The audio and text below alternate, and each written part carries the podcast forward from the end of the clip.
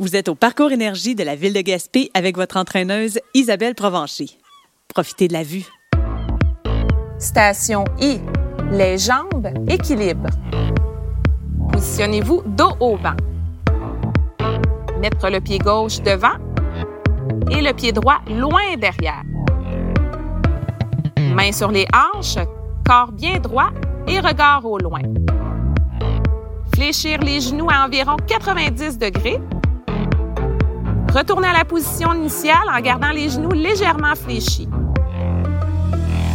Pour augmenter le niveau de difficulté, déposez le pied de derrière sur le bas. Répétez à quelques reprises avant de changer de côté. On continue avec le sourire vers le prochain exercice.